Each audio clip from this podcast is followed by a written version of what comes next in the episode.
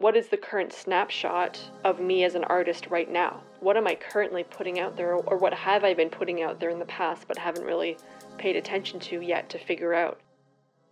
You're listening to Wild Creative, a podcast designed to inspire creative thought, enhance your artistic process, and excavate enriched understandings about art, culture, and yourself.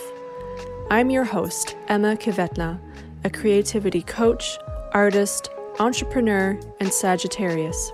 I am joining you today from the traditional territories of the Mi'kmaq people in Nova Scotia, Canada. Without further ado, let's explore the wild creative.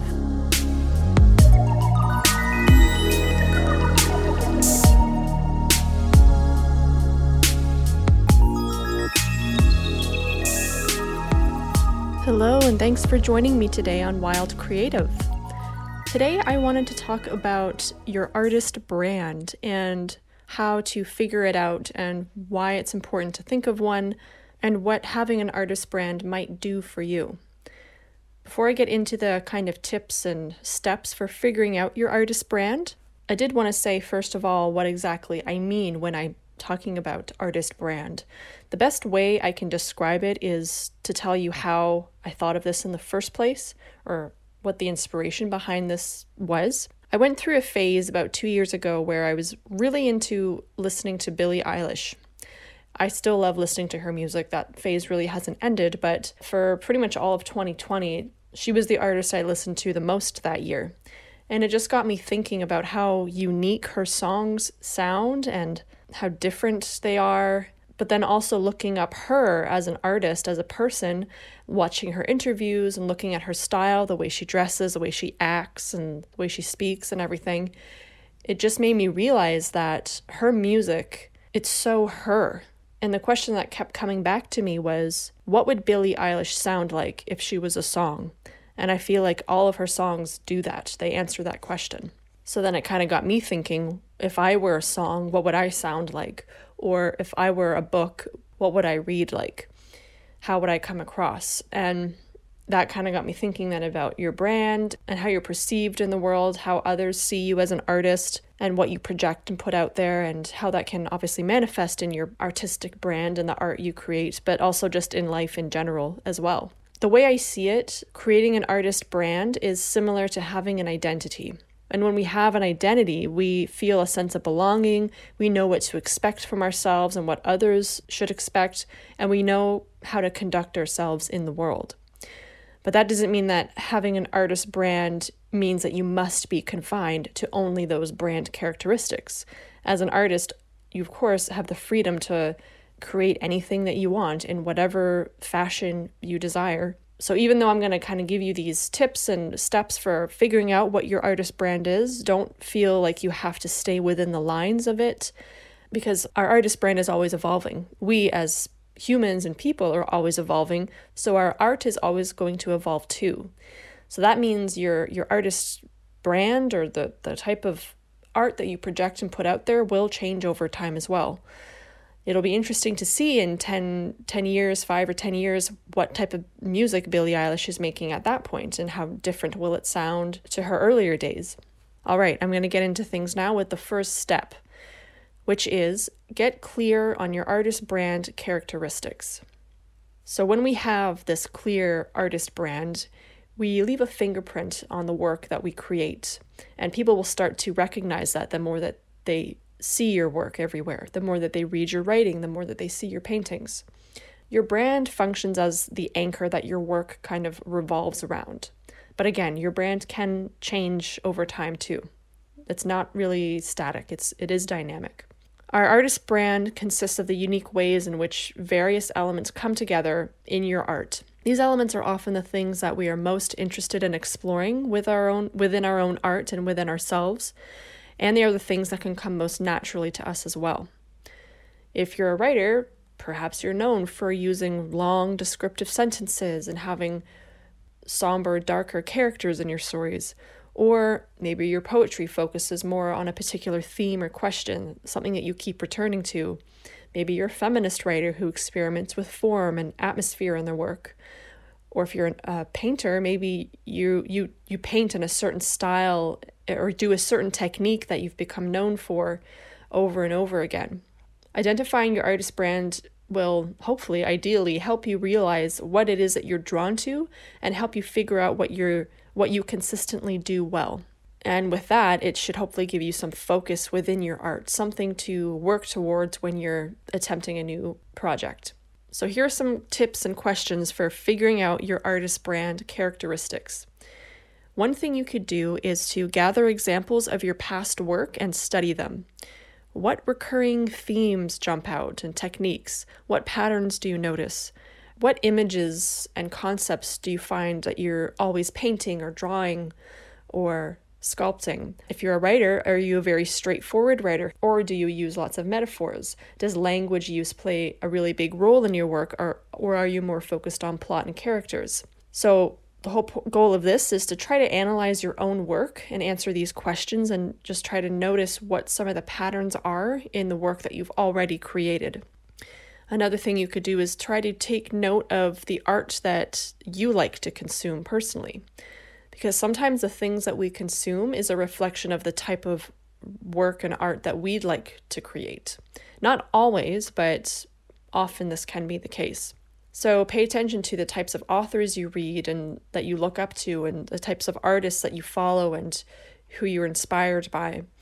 Gathering all of these together and jotting down the, the distinct characteristics they, that they each have will help you figure out what makes you drawn to them in the first place. And those things that you're drawn to may be things that you yourself are interested in recreating or replicating uh, or imbuing your own work with. Another tip that you could try is visualizing yourself as the artist that you want to become in the future. So, for instance, when you imagine yourself as a successful artist or a successful writer, in whatever way that looks like to you, because success is different for all of us, when you imagine this type of person that you want to be and you imagine the type of work that you're leaving behind, what does that look like?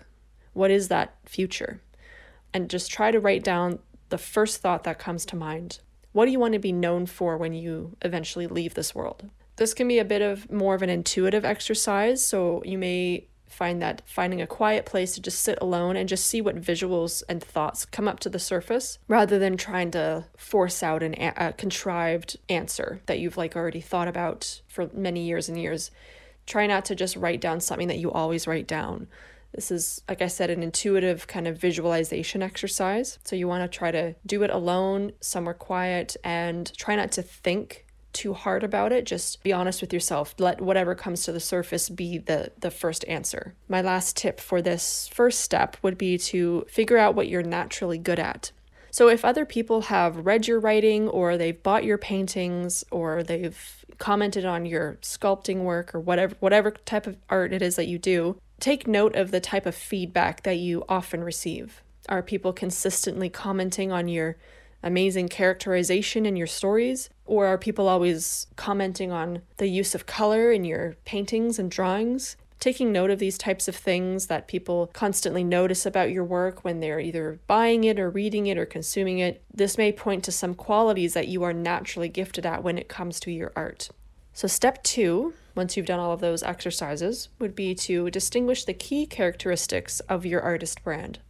So now that you have this list of all these characteristics and elements that make up your artist brand, now we want to figure out which ones are the key characteristics. That is, which ones are the ones that are not likely to ever change, no matter how much art you create, and which ones are the characteristics that are passing phases and only represent what you're currently interested in.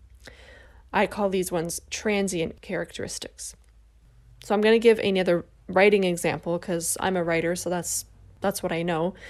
For instance, if you've identified as a writer that your artist brand characteristics are light, fluffy prose, feel good topics, you like to write in the short story genre, and you like to write voice driven narratives. One thing that may never change is your voice driven narratives.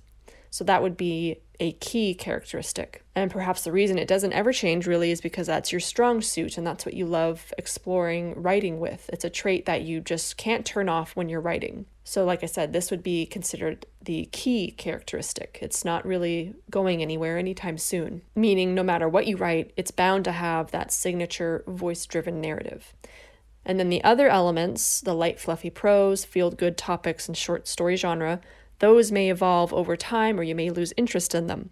Perhaps you'll write in genres other than short stories. Perhaps your prose will become more lyrical over time and less fluffy.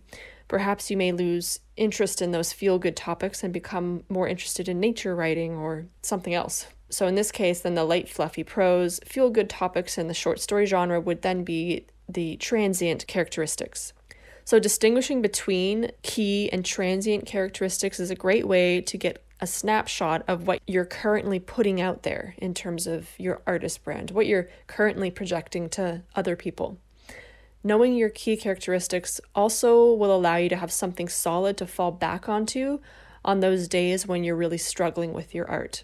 So here's an exercise to help distinguish between key and transient characteristics. You can write out all of your brand characteristics that you got from step 1 and then beside each of them write why you have that characteristic. And look for key phrases like I really love doing such and such or I'm currently interested in this because such and such. Any characteristic that you really love doing is probably a key characteristic, and anything that may be subject to change, such as the things that you're only currently interested in or only currently like experimenting with, those are probably transient characteristics.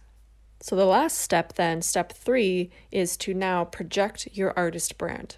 So at this point, hopefully you have a clearer idea on what your artist brand is and its key and transient characteristics. So then you can start to curate ideas and techniques and themes that will enhance and project those out into the world. So the goal with this really is now that you've figured out what it is that you like to create and what it is that you're naturally good at creating and what some of those signature pieces are that you consistently put out and put or put into your art the goal now is to find ways in which to streamline that and, and do that over and over. So, again, if I'm going with the example I used earlier, if you're a writer and you've identified, for instance, that light, fluffy prose, feel good topics, and the short story genre and voice driven narratives are very characteristic of your writing right now, then you could start to come up with story ideas and themes that speak to those. So you might choose to write a short story about a cheeky, tenacious protagonist who goes on a last minute weekend getaway with some friends and discovers their true calling in life while healing the relationship with a family member. That whole idea combines all of those characteristics that I mentioned earlier. It's got the feel good topics, it's a short story, it's it's going to have voice driven narrative for sure with that type of protagonist going on that arc. And the light fluffy prose fits in there because that's the style in which you would execute the idea. And that type of story could definitely work with light fluffy prose. If it's like a, a rom-com weekend getaway type of thing with a little bit of drama. So that's a very specific example. Obviously it's going to be very different for for you because your brand is going to be very different from that example that I had. And you may not even be a writer, you may be working in some other genre, in which case it'll be entirely different. But hopefully, doing these steps will help you see that there is some method to your madness you know that there there is something that you're working towards and it's all about honing that craft honing your art honing your skill. And to become a professional artist, it is important that we have some sort of brand that we're putting out there. Because at the end of the day, creating art is a business, and all businesses they have a brand, they have a story, they have recognizable features that people know and love and people can relate to and gravitate towards, and that's what they put out there. So, as an artist, it makes sense to have that as well. But I want to be really careful here, and I don't because I don't want it to come across like I'm saying to be too businessy when you're approaching your art. That's not the point. This is really just an exercise to give you some guidance to figuring out, even just for your own self, what it is that you're drawn to in art, what it is that you want to put out, what it is you want to be known for, and what it is what is it that you want to get better at doing. Because I know as artists, or at least for myself as a writer, there are so many things that I want to try and experiment with in my writing and that I want to be really, really good at. And I have so many ideas for different stories and all this stuff. But the question is like, well, which one do I focus on? What what do I do first? What do I dedicate my time to to developing first and foremost if I want to do everything? And one way to figure that out would be to narrow down, well, what am I currently interested in? What is the current snapshot of me as an artist right now? What am I currently putting out there, or what have I been putting out there in the past but haven't really paid attention to yet to figure out? So that's what the whole point of this exercise is, is to help you narrow down your interests within your art and figure out where you, you want to focus on in terms of honing your craft, what areas you want to focus on. And then if you want to take it a step further as a professional artist, having an artist brand will definitely help with becoming known out there because then people come to know what to expect from you and they start to look forward to it or they start to maybe you're your you maybe you'll become their go-to for certain types of paintings that they want to buy or books that they want to read. So it's it's a little bit like niching down, but I don't like that term either because I myself don't like niching down in business or life. But if that's the case for you as well, then if you don't want to niche down your art and you don't really want to have like a really boxed in quote brand type of thing, then maybe your niche is that you don't have a niche. Maybe that's the whole point is that people don't know what to expect from you and that's what they can expect is that they, they don't know what you're going to do next. I just don't want you to feel like you have to niche down or you have to have a brand or you have to choose something. You don't have to do anything at the end of the day, really, you just have to be true to yourself and what you really want to do and put out in the world and what you want to leave behind. And this exercise may or may not help you figure that out. So it's just something you could try if you're feeling a bit overwhelmed with all the interests that you want to do in your art, or if you need a bit more focus in your art. You may find that doing this exercise, you'll realize that you've had the focus all along. You just didn't really put a name to it. You didn't realize that you already were putting out a brand or a certain style. So I hope this was helpful. The big question here really is like I said at the beginning with Billie Eilish, if Billie Eilish were a song, what would she sound like? Her music clearly, so clearly does that. If you were a painting, what would you look like? If you were a book, what would the book be about? If you were a song, what would you sound like? Try to think of it that way it's that's really what it is is is answering that question well that's it for today's episode i really hope that was useful in some sort of way thank you again for tuning in and joining me if you are enjoying the podcast overall please do rate and review subscribe follow and share i really do appreciate any support that i can get for promoting the podcast. If you have any questions, comments, or topic ideas for future episodes or want to be a guest on the podcast, please email me at emmakvetna at gmail.com. Otherwise, until we meet again, stay wild, stay creative.